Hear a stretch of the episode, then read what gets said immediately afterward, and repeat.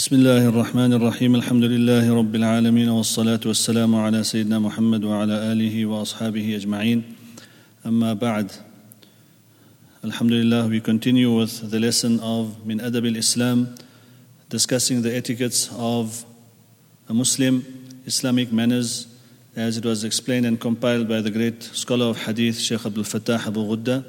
And we continue from page 22 in the English translation of the original Arabic text, in which uh, we were discussing some of the adab and the etiquettes with regards to entering with after taking permission, whether it be the room of one's parents or family members, or whether it be a house. On page 22, the statement of Sayyidina Abdullah ibn Abbas radiallahu concluded, seeking permission is obligatory for all people. So taking permission when entering uh, a room or the house of somebody is of utmost importance. Sayyidina ibn Mas'ud radiallahu said, a person should seek permission when entering the room of his father, mother, brother and sister. Sayyidina Jabir radiallahu anh also said, a person should seek permission when entering the room of his children. So it doesn't mean that because children are obliged to seek permission when entering the, the room of their parents, parents may just enter uh, without seeking permission when entering the rooms of their children. Permission should also be sought.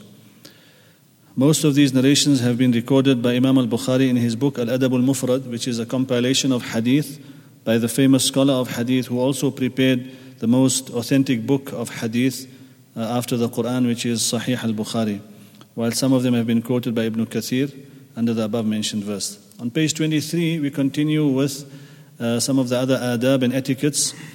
If you enter a place where people are asleep, whether at night or during the day, be quiet and gentle, be considerate. Do not cause any undue noise when entering or exiting. Rasulullah sallallahu alaihi wasallam said, uh, in the hadith which we discussed last week as well ما كان الرفق في شيء إلا زانه ولا ينزع من شيء إلا شانه whoever is deprived of gentleness is deprived of all sorts of goodness Sayyiduna Al-Miqdad ibn al-Aswad radiallahu anhu, who's a companion of Rasulullah sallallahu alaihi said, we used to keep aside Rasulullah sallallahu alaihi wasallam's share of milk, and when he came back at night, he would greet us with a voice loud enough for those awake to hear without disturbing those who were asleep. So this was a sunnah of Rasulullah If he came into the house and it was a time in which some of the family members would be sleeping, he would still make salam, which is amongst the etiquettes of entering the house for barakah as we discussed previously. But it would not be so loud and audible that if somebody was sleeping, they would get a shock and wake up due to the volume or the tone of the greeting. In addition, whenever Rasulullah used to offer salah at night, he would recite the Quran with a voice that, that pleased those who were awake without disturbing those who were asleep. So these are all etiquettes and adab which are essential to be found in the life of a Muslim and in fact the life of a human being. Because uh, religious progress or spiritual progress is not necessarily dependent only on the amount of ibadah that we do, but it also is dependent on how much of a human being we have developed to become. Because it is possible that if a person is not, has not inculcated within him or herself the good qualities of a good human being, then even if they have uh, a type of religious activity or function in their life, uh, it would not be of much benefit for them if they are not, they have not developed into human beings. And because Allah subhanahu wa ta'ala has described certain human beings in the Quran, He said, لَهُمْ آذَانٌ لَا يَسْمَعُونَ بِهَا They have ears that they do not listen with, uh, and they have eyes that do not see with. أُولَٰئِكَ كَالْأَنْعَامِ بَلْ هُمْ أَضَلٌ These people are, these types of people are like cattle, nay, in reality, they are worse than cattle. So people uh, with developing in our religious responsibilities, our salah, our tilawa, our ibadah, it is of utmost importance that we learn to become human beings by inculcating these etiquettes and adab within our lives. On page 24, the author continues with the sunnah method of entering the house or a room, knocking and ringing. When you are at the door of your brother or your friend or associate or someone you wish to visit, knock at the door in a pleasant way, which is sufficient to make your presence known. Do not unethically knock loudly or violently as a thug or an oppressor would do, thereby frightening its occupants. This is also important that when knocking, it should be done in a gentle way. Obviously, keeping in mind if it is a big house and you know perhaps the doorbell is not working, then you would knock in a, in, in, in a manner that you know that the sound would reach the inner part of the house. And if it is a small house or you know that the people would easily hear your knock, then it should be done uh, in a um, polite manner. And he quotes a story here. A woman came to Imam Ahmad bin Hanbal, the fourth of the great illustrious Imams of Islam. Imam Abu Hanifa, Imam Malik, Imam Shafi'i, and Imam Ahmad is the fourth. So a lady came to him seeking his opinion on a religious matter. She knocked on his door loudly, and he came out saying, This sounds like the banging of a policeman. In other words, he uh, admonished her for being impolite in her method of knocking on his door. Imam al Bukhari rahimahullah reported in the book of Hadith, Al Adab al Mufrad, that the Sahaba radiallahu anhum used to knock on the door of Rasulullah sallallahu alayhi wasallam with the tips of their nails out of respect for him. So they would just gently use their fingernails or their fingertips and knock gently and politely on the door of Rasulullah sallallahu alayhi wasallam out of respect and uh, reverence for Rasulullah sallallahu alayhi wasallam. So etiquette and being respectful is not something for which you require a proof. Sometimes, if a person is displaying some type of respect and good character to, uh, towards a fellow human being or Muslim, somebody says, Well, where did you get that? It's not in the hadith, I haven't seen that. But to show respect doesn't require a proof from hadith. Uh, like a child doesn't require a proof, a shari'i proof or religious proof of any sort, academic proof, uh, to know that he needs to respect his mother and father. Uh, these are things which are normally instilled within the hearts of sound human beings, normal human beings who grow up in healthy environments. Uh, Allah subhanahu wa ta'ala inspires them and instills within their hearts the ability to offer and show respect and adab to those who are senior to them and those who care for them. Uh, so he says the soft and gentle knocking is appropriate when the inmates of the home are close to the door. As we explained, as those as for those who are further away from the door, it is appropriate to knock on the door or ring the bell loud enough to enable them to hear it without banging on the door. In this regard, the following hadith was mentioned earlier gentleness adorns every act, and the absence of gentleness tarnishes and spoils it. And this is something, it's a golden rule that we should keep uh, in front of us, inshallah. It does not matter how much of uh, the, the, the things of this dunya we possess, but if Allah subhanahu wa ta'ala adorns us with these qualities, then your life becomes meaningful and wholesome. That a person, and this is what happiness is, respected uh, brothers and mothers and sisters in Islam, happiness is not something which is acquired uh, by things, because it is possible that two people do not have anything of this world, but they enjoy one another's company and they are happy.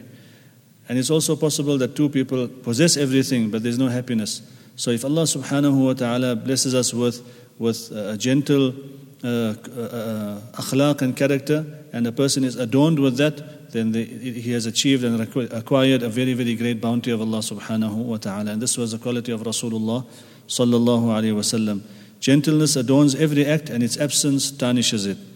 In addition, Imam Muslim rahimahullah reported that Rasulullah sallallahu alayhi wasallam also said, Whoever is deprived of kindness is deprived of all good things. May Allah subhanahu wa ta'ala protect us from, from hard heartedness. In fact, Rasulullah sallallahu alayhi wasallam, the greatest of the creation of Allah, the rahmah and the mercy of Allah to the entire universe, Allah subhanahu wa ta'ala honored him and blessed him with the same quality of softness. فَبِمَا رَحْمَةٍ مِّنَ اللَّهِ لِنْتَ لَهُمْ It is through the rahmah and the mercy of Allah subhanahu wa ta'ala that Allah had made your, your nature soft for them, for the Sahaba radiallahu anhum.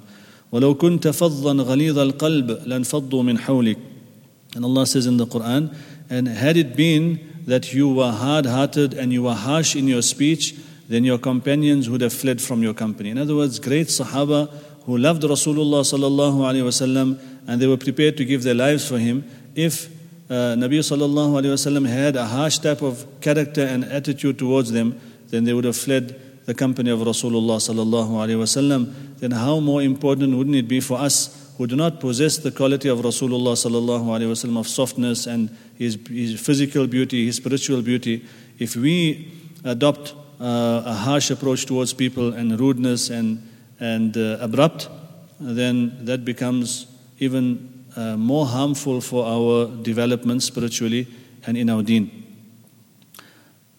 Then, when knocking on someone's door, when visiting someone, the sunnah method is one should allow sufficient time between two knocks. So, a person knocks, there should be a pause in between. It shouldn't be a continuous uh, knock as if we are in a, a, a hurry, but there should be a pause. Sufficient time should be given between the two knocks to enable those making wudu, performing salah, or eating to finish without rushing. Because it's very possible that at the time of knocking, that person perhaps, this is why the scholars, the ulama have suggested that this interval be equal to the duration of four rakats of salah. So we knock once and then we wait for a little while. Even if it be, means waiting for the duration of four rakats of salah. Why? Since it is possible that a person may have just commenced the salah before you knocked on the door. What does this teach us? This teaches us consideration for others. This is what our Sharia teaches us that we take into consideration the time and the the respect of other human beings and especially our fellow Muslim brothers and sisters, we need to take into consideration and think good of them. So if a person knocks, think, okay, they haven't opened the door yet. Perhaps for some valid reason they are unable to, to come. We should not think, oh, they're being difficult now, they just don't want to open the door for us. Or, and this can happen whether it be a visit to family members or a jamaat goes out to knock on someone's door. We should always have husnul dhan and hold good thoughts uh, towards our Muslim brothers and sisters. And this is why we adopt this particular etiquette of the Sunnah of Rasulullah sallallahu alaihi wasallam to wait, to knock once, and even if it means waiting for the duration of four rakats, so one or two minutes, and then we knock again. If after three interval knocks you feel that if the person you came to see was not busy, he would have answered you, then leave. It's not below anybody's dignity to go without having met the person that you intended to meet. For Rasulullah sallallahu alaihi wasallam has said, when any of you seeks permission thrice and he is not granted permission, then he should leave. The words of Rasulullah sallallahu alaihi wasallam are, إذا استأذن أحدكم ثلاثا فلم يؤذن له فلينصرف. A person took permission thrice, knocked three times, and there was no response, then you should turn and go away. While waiting for permission, do not stand in front of the door. Rather, stand to the right or the left. So, we're visiting somebody, ensure that we don't stand in front of the door because in front of the door would potentially mean that we could glance into the house without permission, which is not permissible in Sharia. Rasulullah sallallahu alaihi wasallam, uh, he would come to someone's door, he would avoid facing the door directly. Instead, he would stand to the right or the left of the entrance. This is the sunnah of Rasulullah sallallahu alaihi wasallam. كان إذا أتى باب قوم لم يستقبله من تلقاء وجهه ولكن من ركنه الأيمن أو الأيسر. He would stand on the right or the, or the left. Another important etiquette and, uh, of the adab and manners of Rasulullah sallallahu we are taught is the following. Answering, who is it? So when you knock at the door of your brother or your sister, you're visiting somebody, and they ask, who's there? Then identify yourself by stating your known name. Do not say me, someone, or somebody. And if it's a Maulana, don't say Maulana because there's a lot of Maulanas. If it's auntie, don't say auntie. Say the name which would be easily uh, recognized by the person that you are visiting. For these words do not inform him as to who is at the door. It is incorrect for you to expect your voice to be known to the person whom you are visiting, since voices and tones resemble each other and can be confusing. Sometimes the voice of uh, a father resembles that of his son, or the son's voice resembles that of his father, and the daughter, her voice resembles the mother. So it's important that, that we identify ourselves. Sometimes people have this annoying habit of wanting you to guess who they are. And it happens on the phone as well. So they phone, Salaam alaikum, who's there? Guess who's speaking? Do you know who's speaking? If they knew who was speaking, they wouldn't ask who's speaking. So it's important that uh, we, we don't uh, play around with people's time and we address uh, them in a way that is easily for them, easy for them to understand who is at the door. Also, not every person in the home you are visiting may be able to recognize your voice. So you're saying, It's me, but maybe only the husband knows your voice. The, the children do not know whose voice it is. So saying me is of no benefit. Rasulullah sallallahu alaihi wasallam discouraged one knocking at the door from saying it's me, since this doesn't give a full meaning. So this also applies, like I said, to, um, to phone calls. When we the Sharia is all encompassing and it has guidelines for every part of our life, whether it be visiting a person or whether it be engaging with them via a phone call. So Allah subhanahu wa ta'ala has taught us the etiquette via Rasulullah sallallahu alayhi wasallam. So when you call somebody and they answer the phone and they ask who's speaking, then the same rule would apply. Don't say it's me speaking uh, or give an ambiguous name which means nothing to the person that has answered the call. Imam al-Bukhari and Imam Muslim rahimahullah reported that Sayyidina Jabir ibn Abdullah radiallahu anh said, I came to Rasulullah sallallahu alayhi wasallam and knocked on his door. He asked, who is it? So Jabir, who was a senior Sahabi, he said, I answered, It's me. He said, Ana. In the hadith, the words I, Rasulullah said, Man? He said, Ana. So Rasulullah sallallahu very annoyed said, Ana, Ana. Well, what's me, me? Me is not your name. Give your name, then we know who you are. So it is me. Uh, Rasulullah said, uh, Is it me? Is it me?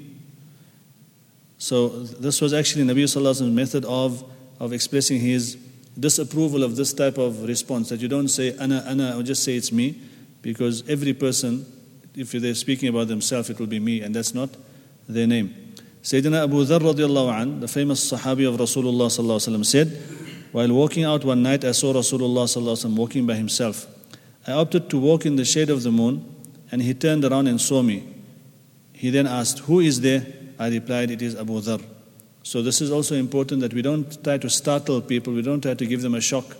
Uh, this is uh, contrary to, and this has been is, is, very common nowadays. People make their, their YouTube clips on how they give other people shocks. This is contrary to Sharia.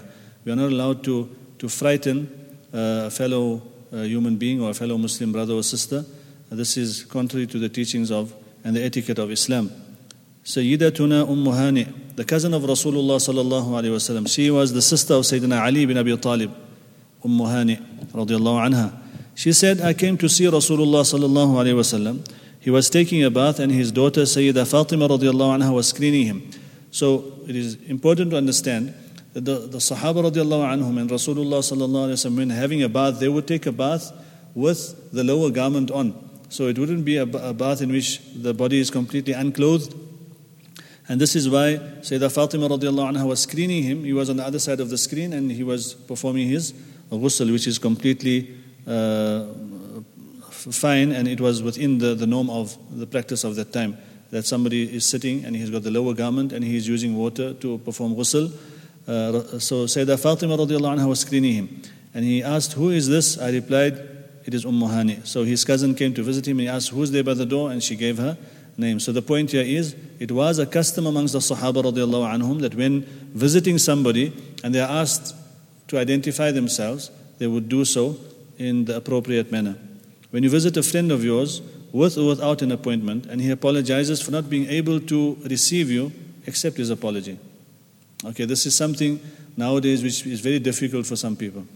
You know, if they come and visit, they didn't inform you before that they're coming, and now they come and they knock on the door and you might be busy or you're not feeling well or there's some other engagement you have and you say, Unfortunately, I can't see you now. Many people take offense to that. Whereas Allah subhanahu wa ta'ala says in the Quran, وَإِذَا قِيلَ لَكُمْ ارْجِعُوا فَارْجِعُوا وَأَزْكَى لَكُمْ When you knock on somebody's door and they say, Please, not now, come a little later, then do that. It is, it is better for you to keep your heart clean in this way that the person might be uh, busy. As further on on page 28, the author says, His personal affairs and condition of his house is best known to him. It is possible that someone may, may have come up, or something may have come up, or that his personal circumstances do not allow him to receive you at that moment. And he has the right to ask you to, to excuse him. So, uh, this, this rule again, this etiquette applies firstly to visiting, that when we visit and the person is, let us not um, force the person to, to tell lies. So whether it be a jamaat that goes or whether we're visiting somebody, don't say, no, no, I know your daddy is inside. So the, the, the, the child uh, perhaps he's by the window and then you call the child and say, tell, tell your daddy. And now the child is forced or the, the father tells the child, that tell them that I'm not here. So he comes to the door and he says, my daddy said I must tell you that he's not here. So inculcating lies into our children would also be a result of this type of contravening this etiquette of Rasulullah sallallahu alaihi wasallam. When people are not comfortable, they might be busy, something might be happening in the house. We all have conditions in our homes. let us turn away in a dignified way and allow them their space. Um, based on this points, many of the ulama have highlighted similar etiquette and adab with regards to the answering of a phone. So when a person has made a call to someone and they haven't answered the call, then we should at least assume that they might be busy. So sometimes, uh, you know, accidentally in the masjid, a person forgets to maybe turn his, his uh, phone on silent, and now somebody phones. And the man is now, he is disturbed because the phone might be in a pocket which is in an awkward place. So now he can't reach the, the pocket and he hopes, okay, it stops. But then the, the, the blessed person trying to call makes a second call. So you have one call in qiyam, one in ruku, one in sujud, and the entire salah goes with call after call. So the person making the call, like when knocking on a door, the person doesn't respond. We taught in the Quran, the person doesn't respond, then have the courtesy to understand or have husnul dhan, have a good thought that this person might be busy. Therefore, they're not taking my call. So this is the first etiquette of answering a call based on this particular adab and verses and teachings of Rasulullah. The second is husnul dhanni bil muttasil, that we have a good thought of the person calling. Um, uh, uh, the person that is the person that is calling should have good thoughts of the one that he is calling. So when the call is not taken, then like it is told to the person knocking, irji'u, that go back. Here, the, if the person hasn't opened the door, the same would apply here. Think that the person might be doing. Don't say that they're ignoring my call.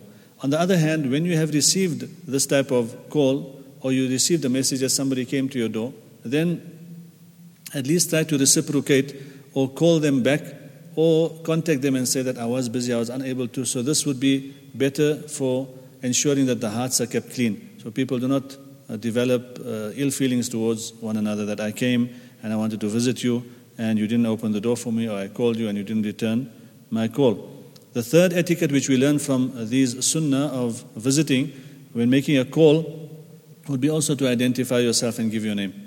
Okay, everybody doesn't have the identity caller uh, app on their phone, and uh, they don't also recognize your voice. So when you're calling, identify yourself as we stipulated earlier. Another very important etiquette is, as the ulama say, do not record the call of any person except with their permission or their knowledge. So you're calling somebody, it is um, su'ul adab. It is very poor etiquette and something which is uh, a, a, lack of, of self-respect and dignity to call somebody and, and, and, and record the call without them knowing that they are being recorded. Okay? If you want to, say, listen, I'm uh, calling you to be talking about a particular mas'ala, I need to ask a question and I'm recording it so that I have a reference afterwards to say that I asked you this question. And in that way, it would be fine. Or if you know it is a mufti that doesn't mind, the, for example, the, the call being recorded because he wants the answer to be forwarded, then that would be fine. But in your normal conditions, we do not uh, record a call made to somebody without their knowledge or without, without their permission. This is unethical and it goes against the adab and etiquette of Islam. Then another etiquette which we should remember is um, after you've spoken to somebody on the phone, switch the phone off. You know, lock it. Because it could be accidentally you redial the person's number and they hear, okay, no, he is at home. So they know that where you are and it would lead to unnecessarily um, embarrassment, embarrassment of one's self or children. So lock your, your phone after it's been used without, at least you don't have to expose yourself to the, the, the danger of accidentally calling the person. And the last etiquette that some ulama have stated, um, obviously we're talking about contemporary ulama, who say that based on these verses and ahadith, there are etiquettes to every part of our life and specifically with our calls. There's one habit that some people do have, and they call it sifatul bukhala. It's a quality of the miserly. And uh, where they would give you a missed call because they don't want to finish their own uh, data or their own airtime, so they give you a missed call. And some uh, some people call it a miskin call. You know, miskin, miskin. He wants, he's like a miskin. He doesn't want to call, so he wants wants to use somebody else's uh, airtime. This should also be avoided. Uh, we should not be known uh, to be miserly and, and, and stingy. And these points have been derived by the ulama based on the ahadith and the explanation of the etiquette and adab of how to visit somebody and how to ensure that the purpose of visiting, which is to to instill happiness in the heart of the person you're visiting is not lost, and rather than being happy, they are uh, happy when you leave. Whereas people are supposed to be pleased when you come, not when, when you leave. Continuing on page 28, um, the famous tabi'i Qatada ibn Di'ama as-Sadusi, rahimahullah, said, Do not remain at the door of those who decline your visit. You do have, you do have other needs to attend to, whilst they are already occupied, therefore you deserve to be excused. So, if they're not opening the door and they are busy, you've also got other work to do. You continue doing your work and allow them to do what they are engaged in. Imam Malik rahimahullah used to say, not all people can disclose their reasons. So everybody can't tell you uh, why they can't take your call. Uh, they might be in a meeting, they might be in the bathroom, they might be. Uh, all those uh, things are important to take into consideration. In this light, uh, when it came to visiting our pious predecessors, the ulama of the past used to say to their host, Perhaps you are preoccupied and cannot attend to us. When they notice that somebody is busy, then the, the guest would say, No, I can see you busy, don't worry about us. We just came to make salam, it's, it's fine. So they would make an excuse to leave early so that the person doesn't feel uncomfortable that now, you know, um, I'm not ready to, to welcome this, this guest and um, they're going to sit here for a while. So by saying this, telling them that we understand that you are busy, we just came to visit you, it would make it easy uh, for the, the host and it will avoid any discomfort. Due to the importance of this etiquette, Allah subhanahu wa ta'ala says while mentioning the etiquette of visiting and seeking permission, وَإِذَا قِيلَ لَكُمْ ارْجِعُوا فَارْجِعُوا أَزْكَى لَكُمْ If you are asked to go back, then go back. That makes for greater purity of the heart. Many hosts become compelled and disturbed by the visit of someone whom they did not want to attend to under the circumstances, or may resort to lying. Not only do their children learn these bad manners, but such behavior may lead to ill feelings and hatred in the hearts. The Quranic etiquette provides a better alternative to such unpleasantness and protects us from lying by telling us when you are unable to meet the person, then just say, I'm not available now, let us meet at a later, at a later time, inshallah. Um, we have just a few minutes left. And I'll just touch on this last part on page 29 controlling the eyes. When seeking permission to enter the home of someone, avoid glance, glancing at its interior or within its privacy. Uh, this is shameful and detrimental. Sayyidina Sa'ad ibn Ubadah radiallahu anh said, a man came to seek permission to enter the door of Rasulullah sallallahu alayhi wasallam while facing the door. Nabi sallallahu alayhi said, turn this, turn this way. Nabi sallallahu alayhi told him, look the other way. And he said in a hadith, إنما جعل الاستئذان لأجل البصر The reason why we are instructed to ask permission is because of the eyes. Now a person, he hasn't knocked yet, he hasn't said Assalamu alaikum, but he's looking through the window or trying to peep through the keyhole. This is not permissible in Sharia. The act of seeking permission has actually been ordained to prevent intrusion. So looking into somebody's house without permission is actually intruding and entering without permission. Sayyiduna Thawban radiallahu anh recounted that Rasulullah said, a person is not allowed to look inside a house uh, before being permitted. If he does so, he looks inside without being uh, given permission, it is as though he entered, intruded the house, which is forbidden. Nabi Sallallahu in fact said, if somebody glances into your house and his eye is poked out, there wouldn't be a penalty or a punishment in Sharia for that because he's not supposed to be looking into the house without permission. Sayyidina Abu Huraira reports that Rasulullah said, once the gaze enters the home, there remains no use for, the, for, for permission thereafter. A person is already looking into the house, so he's asking permission is basically uh, of no benefit because he already entered the house. Even if he's just with his eyes, he's entered the house without permission already. And uh, the same, the same hadith I mentioned in Adab al-Mufrad and Sahih al-Bukhari on page 31. May Allah subhanahu wa ta'ala give us all the ability to refine and purify our character and our mannerisms and bring it in conformance with the teaching of Rasulullah sallallahu alaihi wasallam so that we become good human beings and in the life of this good human being we then bring the deen and the sunnah of Rasulullah sallallahu alaihi wasallam this will result in us becoming examples and ambassadors for the deen of Islam. Allah subhanahu wa ta'ala give us all tawfiq wa akhiru da'wana alhamdulillahi rabbil alamin